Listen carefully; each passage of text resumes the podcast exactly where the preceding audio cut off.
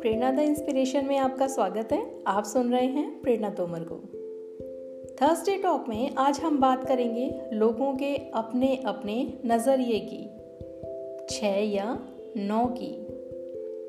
क्या है यह छः या नौ? यह है अपने अपने तरीके से बात को साबित करने का, सही बताने का फॉर्मूला।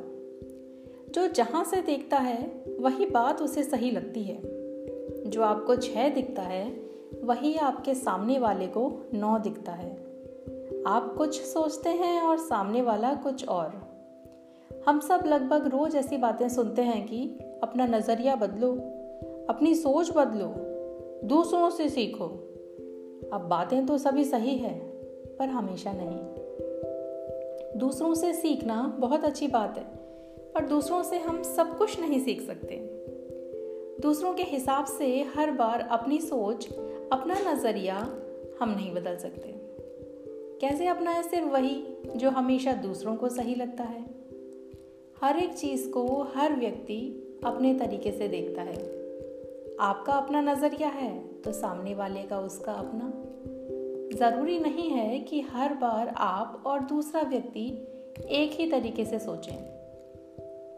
कई बार किसी बात, किसी घटना या किसी परिस्थिति को देखने का, उस पर विचार करने का, उस पर अमल करने का सबका अपना अपना नज़रिया होता है। मेरे साथ हुई अभी थोड़े दिन पहले की एक मज़ेदार घटना बताती हूँ। कॉलोनी के पास दुकान पर जाते समय, जैसे ही कॉलोनी का गेट आने वाला था, उससे पहले आ गई एक बिल्ली बड़ी तेज़ी से। अब लोग कहते हैं कि काली बिल्ली रास्ता काटे तो अच्छा नहीं होता। और यहाँ तो उल्टा हुआ। मैं खुद रुक गई कि पहले बिल्ली चली जाए जिधर उसको जाना है। अब हुआ और भी मज़ेदार कि वह बिल्ली भी रुक गई। तभी एक बाइक आई और मैं और बिल्ली अलग अलग बिना एक दूसरे का रास्ता काटे जा पाए। बिल्ली मुझसे डर रही थी और मैं उससे। हम दोनों रुके एक दूसरे को रास्ता देने के लिए। नज़रिया, अपना अपना। होता अक्सर यही है कि हम सब एक दूसरे का रास्ता काटने में लगे रहते हैं, चाहे शब्दों से हो या व्यवहार से। होना यह चाहिए कि जीवन में हमेशा एक दूसरे को समझने का प्रयास करें। अपनी स्वयं की बनाई हुई कसौटी पर ही हमेशा दूसरों को परखें नहीं। जीवन में आप जिस भी पायदान पर खड़े हों, दूसरा व्यक्ति उससे अलग ही होगा। हम ऊपर हो चाहे नीचे, सामने हो या पीछे। जिस भी स्थान पर हैं, वहाँ से दूसरे का स्थान अलग ही होगा।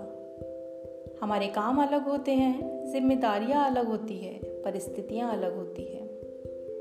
आपकी नज़र में आप किसी के लिए कितना ही अच्छा कर लें, पर फिर भी सामने वाला आपको उसके नज़रिए से ही आगेगा मेरे हर कार्यस्थल पर मुझे दोहरी तिहरी ज़िम्मेदारी हमेशा ही मिली। अब कभी कोई कहता कि क्यों करती हो, मना कर दो। तो कोई कहता, पेमेंट बढ़वाओ।